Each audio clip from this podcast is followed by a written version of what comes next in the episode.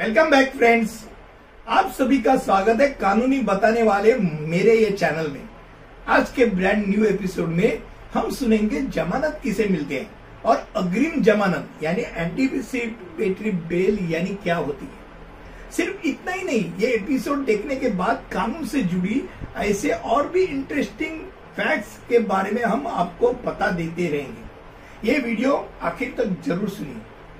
प्रथमतः हम ये सुनेंगे जमानत यानी क्या होती है? जमानत यानी न्यायालय में हाजिर रहने की गारंटी अब जब आरोपी को अटक होती है, तब भारतीय दंड संहिता के किन अपराध के वास्ते उसे गिरफ़्तार किया है?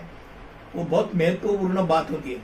अगर वो जो गुना है, वो अपराध है, वो जामीन पात्र है तो अपराधी को पुलिस थाने में ही जमानत के पैसे भर के उसकी रिहाई होती है।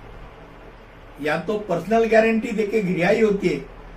आईपीसी के सेक्शन में तीन साल या तीन साल से अधिक अगर किसी भी अपराध को शिक्षा है, अंदर डालने की शिक्षा है तो उसे अजामीन पात्र गुना करके माना जाता है। वो अपराध अजामीन पात्र है। और तीन साल के नीचे की शिक्षा है तो उसे जामीन पात्र करके माना जाता है। जमानत उसको मिल सकती है। अब जमानत पात्र अपराध के लिए आरोपी को न्याय दंडाधिकारी के सामने हाजिर किया जाता है। अब दंडाधिकारी उसे अपराध के लिए जमानत की रकम बताता है और उस रकम को या उसको श्योरिटी देने वाला किसी जामीनदार को वो अगर पेश करता है तो वो पेश करने के बाद आरोपी की रिहाई होती है। अब हम देखेंगे अजमान, अजमानत पात्र अगर गुना है तो आरोपी को पुलिस ने सही वक्त में अगर चार्जशीट फ़ाइल ही नहीं की उसको खाली तारीख पे तारीख वो कोर्ट के सामने हाजिर करते हैं और बोलते उसको हमको ताबे में रखना है, उसकी इंक्वायरी करनी है। और ऐसा करने का तो उसको बहुत बार उन्होंने अगर टाइम रिमांड पे लेते लेते गए। तो आरोपी का वकील मांग कर सकता है कि भाई, आपराधिक प्रक्रिया संहिता 1973 यानी क्रिमिनल प्रोसीजर कोड के फोर्थ थर्टी सेवन कलम के अनुसार हमें रिहाई चाहिए, हमको जमानत चाहिए। अब अग्रिम जमानत क्या होती है? ये होगी जमानत की बात। अग्रिम जमानत क्या होती है? अग्रिम जमानत यानी कैद होने से पहले ही अग्रिम जमानत भर के खुद की रिहाई। यानी तुमको ये गारंटी होती है कि मुझे पुलिस अंदर नहीं डालेंगे। अंदर नहीं कर देंगे। अब ये कब होती है? अब आपको आशंका है कि भाई, मेरे पीछे कोई तो लगा है। वो मेरे पर कोई तो ऐसा आरोप डालने वाला कि जिससे मुझे पुलिस अंदर डाल सकती। अब ये डर है। तो डर है तो डर के लिए अग्रिम जमानत है। अब अग्रिम जमानत का अर्जी सेशन कोर्ट या उसके ऊपर के कोर्ट में आप कर सकते हो। सामने वाले पक्षकार, यानी सरकारी वकील, उनको इसकी अर्जी देनी पड़ती है। अब सरकारी वकील क्या करता है?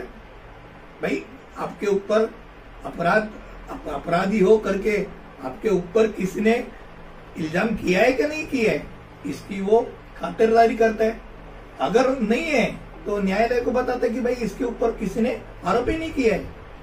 अगर ऐसा हो तो जो आरोपी है, जो एंटीसिपेट बेल का अर्जी करता है, वो ये मांग कर सकते कि भाई, जब कभी मेरे ऊपर इस, जिस चीज़ के लिए उसको आशंका है, अपराध, मैं अपराधी हूँ करके वो सामने वाला डाल सकता है। ये जो चीज़ की आशंका है, वो चीज़ जब भी कभी हो, उसकी मालूमात पुलिस ने मुझे बताने के बाद बहत्तर घंटे तक मुझे अवधि मिला है।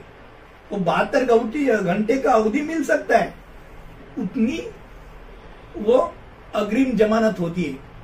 उसमें, उस दौरान वो क्या करेगा? रेगुलर जमानत अपनी कर देगा। उसके लिए पुलिस को अंदर डालने की ज़रूरत नहीं। ये न्यायालय देखती है। अब अग्रिम जमानत किसको मिलती है? अग्रिम जमानत सरकारी नौकर को मिलती है, प्रतिष्ठित नागरिक को मिलती है, नौकरदार को मिलती है। व्यवसायिक को मिलते है, जिसको समाज में मान्यता है। कि वो भाग नहीं जाएगा यार। ये कहीं भाग नहीं जाएगा अच्छा आदमी है। ये किसको धमकी भी नहीं देगा, ये साक्षीदार को नहीं मिलेगा। ये कोई भी पुरावा है, वो नष्ट नहीं करेगा। ऐसा अगर अपराधी हो तो भाई उसको जमानत मिल सकती है। अपराध के ग्रेड के अनुसार पैसा भर के उसको या तो श्योरिटी जमानत भर के अग्रिम जमानत मिलती है। अब आरोपी को पुलिस थाने में तो जाना ही पड़ता है। ये इतने दिमाग में रखो कि भाई मेरे को मिल गई जमानत। पुलिस थाना देखना ही नहीं है, ऐसा नहीं होता है। आपको पुलिस थाना जाना ही पड़ता है। अब बहुत बार ऐसा होता है कि अग्रिम जमानत जमानत आपको अंदर डालना है गिरफ्तारी। ये इतने नज़दीक नज़दीक वाला मामला होता है कि बहुत लोगों के दिमाग में डर सा रहता है कि भाई क्या है? मालूम ही नहीं तो अगर मालूम नहीं है तो अपने वकील को जाके ज़रूर मिलिए। वो वकील आपको हंड्रेड परसेंट बताएगा कि क्या करना है, क्या नहीं करना है। अपराध, कोई भी अपराध हो तो आपका जमानत अगर मिल सकती है तो आपको जमानत ज़रूर मिला के देगा वो। ये ध्यान ध्यान में रखे, अपने खुद की अक्कल मत लगाइए। आपको क्या लगता है? नीचे कमेंट्स में ये ज़रूर बताइए।